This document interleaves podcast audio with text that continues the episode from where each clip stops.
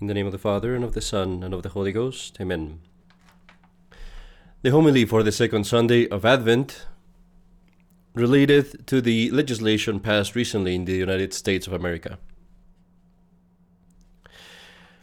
My dear friends, I'd like to focus on cheerfulness and joy, on love and the positive things about our faith. That is indeed the most important, and that is what really moves us to heaven. However, we don't live in a Catholic paradise, actually, quite far from it. We live in a world that is contrary to the Catholic faith. We live in a world that we can properly understand as a battlefield. If this is a battlefield, then the priests, the bishops, the church acts as a captain. Now, a good captain that is about to enter a battlefield will not paint the situation as if everything was okay. The captain certainly wants to keep the morale up, he wants to keep the soldiers in a good mood, but he's not going to deceive them. Quite the contrary, what he's going to do, what he should do, is warn them about the dangers that come ahead. And today, my dear friends, one is obliged to have one of those sermons, a sermon to warn the faithful about the dangers that lie ahead and the ones that are already about us. And I refer, of course, to the new legislation passed here in the United States of America called, wrongly called, the Respect for Marriage Act. Now, if anyone felt that this sermon is uncalled for, we need but remember that today in the Gospel we read that St. John the Baptist was in, was in prison. And he calls to our Lord. He asks our Lord a question. But he was in prison. And why was he in prison? He was in prison because he had a sermon. And in his sermon, he condemned Herod for having married the wife of his brother, for living in an incestuous relationship, for having been divorced. That's why he was in prison. And that gives us then an understanding that this is indeed the job of the church. This is something that pertains to the church. The church, as the prophets of old, has the office to call out evil wherever it is promoted. It has the office to bring to light, to take out its mask, and expose evil doctrines and evil morals wherever there might be, expose them for what they are. And this needs to be done as often as it is needed. If it comes out a hundred times, a hundred times the church ought to come and condemn it. And that is not focusing on the negative, that is protecting out of love. Protecting his children out of love. It is the same office that a doctor would do. If you were to come to a doctor because you have cancer, and the doctor were to say to you, Well, I've told you once, if this thing comes back again, I will not tell you. Because I don't need to focus on the negative. No, a good doctor, as often as it is needed, will warn you that your health is in jeopardy, that there is a cancer creeping up in your body, that you need to get help, that you need to take action. That's the same thing that the priest needs to do. Now, as you might be aware, the government has passed or is in the process of passing a new law. Uh, you could say it's an amendment to a previous law called the Respect for Marriage Act. The details of this I cannot explain in the pulpit because there are children in the pulpit, but I explain them here. And it basically means that the government is legally making it legal to accept unions of two persons of the same sex as a marriage. The government is legalizing sodomy, is legalizing sexual perversion. That is what we're facing right now. By this, the government is establishing sin as a right. And not only that, with this law, a precedent is set to force all citizens to recognize sinful unions against their conscience. A more appropriate name to this would be not the Respect for Marriage Act, but rather the Sacrilegious Destru- Destruction of Marriage and Promoting of Perversion Act. That might be too long, but whatever keeps that same idea, that should be the same name. That should be the name of this law. Now, this issue goes back to the year 2013 when the Supreme Law ruled out the Defense for Marriage Act. The Defense for Marriage Act was a law that actually said that the government did not recognize unions of the same sex as marriage. The Supreme Court overruled this in 2013 and, and said this is not uh, constitutional, and that was the beginning, that was a precedent for what we see today, where now the government is actually recognizing those as legal. The government is legalizing same sex marriage. Let's begin by being very clear. This law is unjust, it is evil, it is perverse, and irrational. And this law gives us a precedent also to begin to destroy that myth of separation of the church and state. This is a principle that is uphold, upheld by many people, even here in America. And this is a principle that is impossible. It doesn't exist. There is two reasons why it doesn't exist. I'll tell you. The first one is a state must legislate. A state must pass laws. But in order to pass laws, you have to have a moral code. So there is no way for the state to separate itself from morals. And morals is the field of religion. So this is not a question because it's impossible. It's not a question of whether if the state is going to separate itself from a church. It is a question of which church the state is going to follow. It is a question of which moral code the state will follow. And here the state is saying, I will not follow the Christian moral code. I will follow the leftist moral code, the communist moral code. There is no separation of the church and state because it's impossible. It is only a question of which state, which church the state follows. The other reason why this is a myth is because it is not the church that invades the state. It is not the church that goes into places that do not pertain to it. It is always the other way around. Rarely, if ever, has the church uh, overstepped the boundaries between itself and the state. Often, and most of the times, and every time in history, from the very beginning of the church, it has been the state that invades the territory of the church that usurps what it does not pertain to it, and this is a perfectly clear example. Because marriage is not something civil.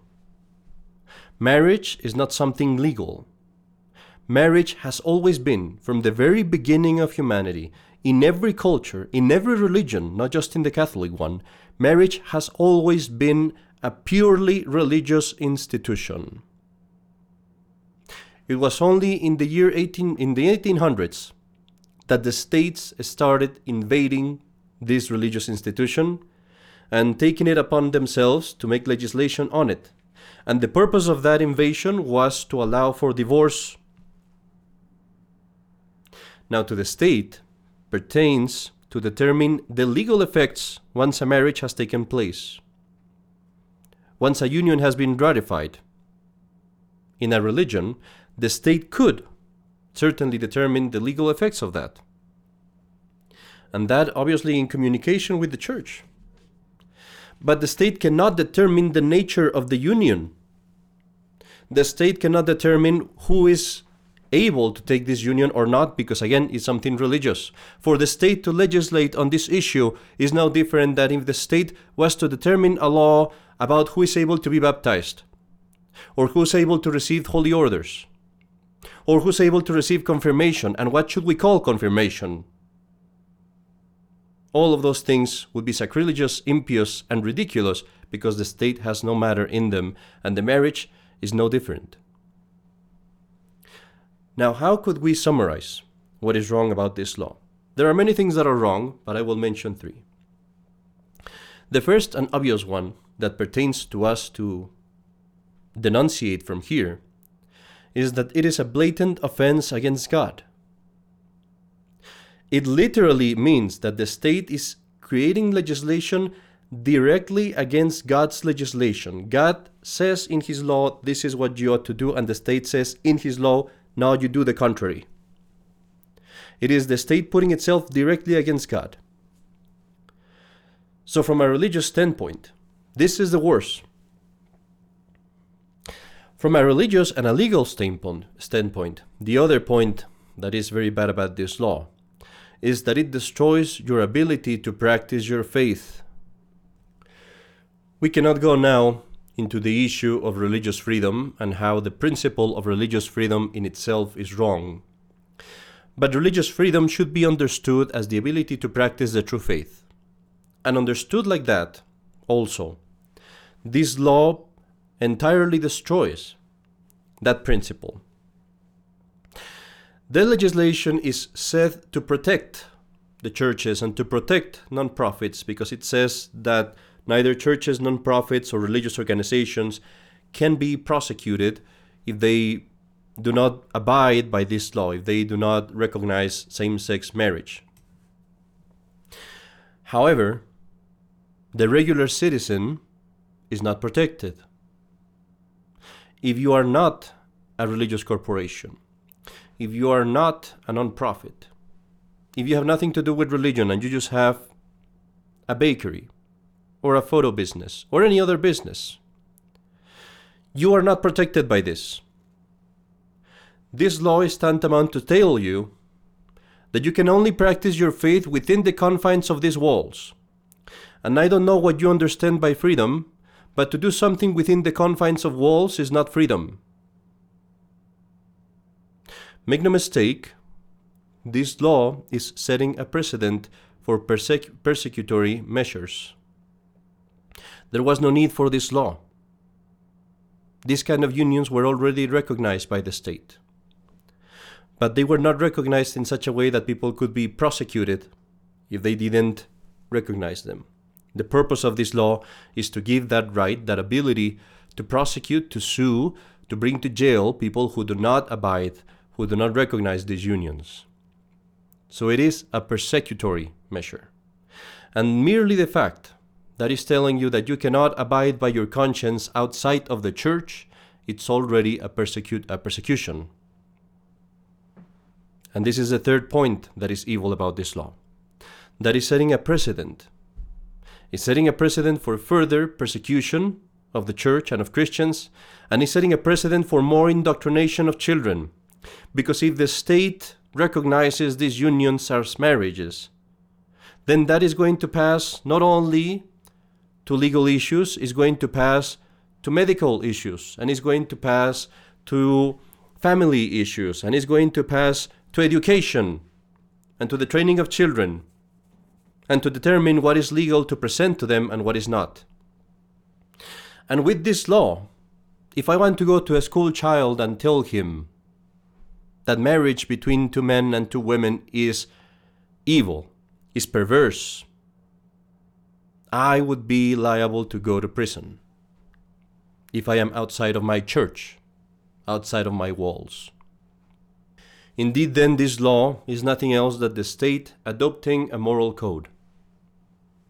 And this moral code is the same moral code that all the institutions depending on the state, push, pushed by the state, financed by the state, will follow. What is, my dear friends, the solution to this? We have it in the gospel. The solution is Christ. These things, as all the destiny of nations, does not depend so much in politics as in the balance that there is between sins of the nation and the good works and good actions of the just.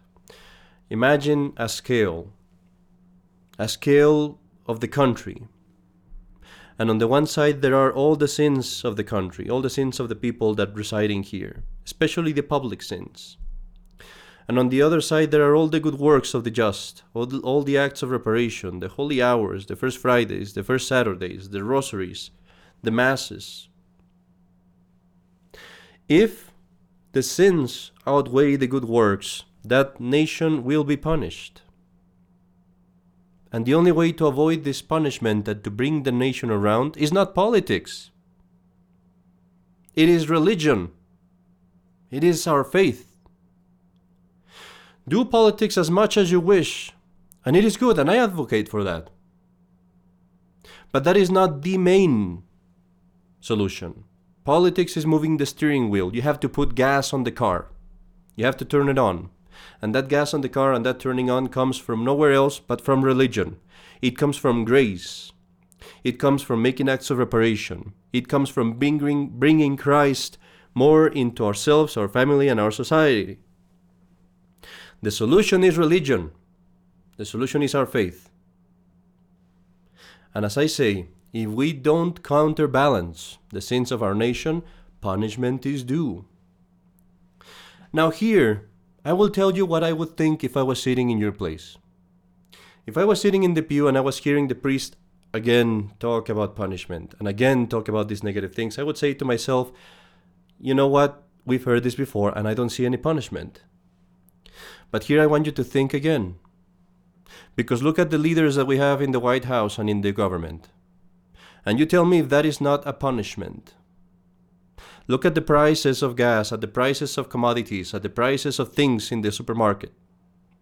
And you tell me if that is not a punishment. Look at the liberal cities, the cities where people sin the most. Where is the crime highest? Where is the situation worse? Where do you see more drugs? Where do you see more lives being destroyed? Where, you see, where do you see the moral destroyed worse than in those cities where sin abounds? What is that if that is not a punishment? The worst punishment that comes upon a nation, it's a bad government. It's bad politicians, bad leaders. My solution, then, my friends, as I said, is in the gospel, and the solution is nothing else but our Lord Jesus Christ. And we see this in the signs that he gives to St. John when St. John asks him, Who are you? Are you the one that is coming? Or are we to expect another one? Are you the Messiah? Or are we to expect another one? And look at the signs that our Lord gives us, and those signs are also a sign for our hope, because I do want to end in a positive note. I do want to end in hope. I want to end in happiness. I want to end in what leads us to God. And these signs that our Lord gave to St. John are given to us as well if we want the blind and deaf to see and hear the truth. What we need to bring to them is Christ so that He converts them. We want to bring Christ to ourselves, as I said, to our family, and then to the rest. If we want our crippled nation, our crippled society, to be able to walk in the, in the works of virtue, in the works of truth, in the works of morality, we ought to bring our Lord Jesus Christ to cure these crippled people. If we want to cure the leper of sin in our society, in ourselves, in our families, you know what the answer is? And who is more dead than those who are in the state of mortal sin? What death can be worse than that? And what is the cure to that? Also, the gospel tells us our Lord Jesus Christ. So there is the answer for us. The answer is to come to the first Fridays and do reparation. The answer is to come to the first Friday, Saturdays. The answer is to ask, to see, to organize holy hours of reparation, exposition of the Blessed Sacrament, rosaries. The answer is to deprive ourselves to take away our family from the worldly things, the answer is to make ourselves more fervent, more devout. Every time that we come to Mass, and this is normal, when we come to Mass, we hear the sermon and we walk out of the church and we say to ourselves, without saying the words perhaps, but we think to ourselves, let's go back to the same thing. Let's live my life as I have been living it so far. And that is good, because most of us, most of the people I'm sure in the church, lead good lives. But what I'm saying here is today, if we really want to change things in our country, as we leave the church, we must think what else can I do? What more can we do? How can I become from a good Christian a fervent Christian?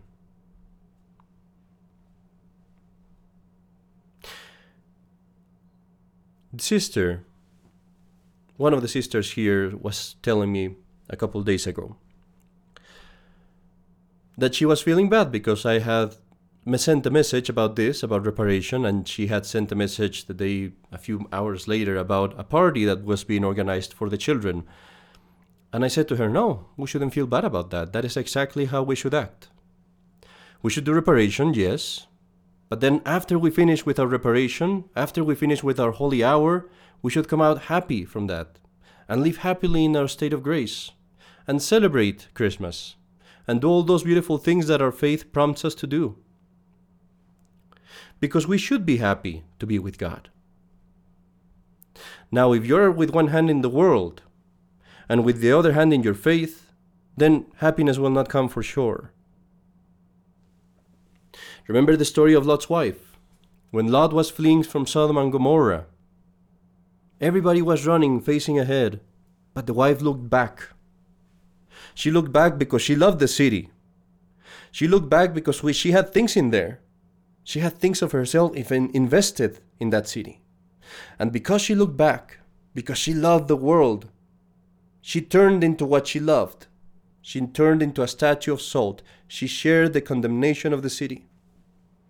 So if you have one hand in the Mass and the other hand in your streaming services, if you have one hand in going to confession, but the other hand in watching videos and listening to hip hop and listening to all those horrible music that there is right now, if you have one hand in going to communion and the other hand in drinking, in smoking marijuana, in doing all those evil things that the world does today, then for sure be afraid because you have one foot in the world and one foot with God. And that cannot happen. But if you're not part of the world, if you try to separate yourself from these evil things, if you strive for that, if you strive to be a good Christian, a good Catholic, to live in the state of grace, and to go to confession as soon as you need it, then you have all the right to be happy and you have all the right to be at peace you have all the right then to rejoice in the coming of Christ that we're about to celebrate this Christmas. And you should live glad, glad to be in the state of grace. You have then all the right to enjoy the beauty of good morals. You have all the right to know that you are in a family that will never desert you, the family of heaven, our Blessed Mother, our Lord, the saints. And you have all the right to enjoy the hope that your faith gives you. In the name of the Father, and of the Son, and of the Holy Ghost.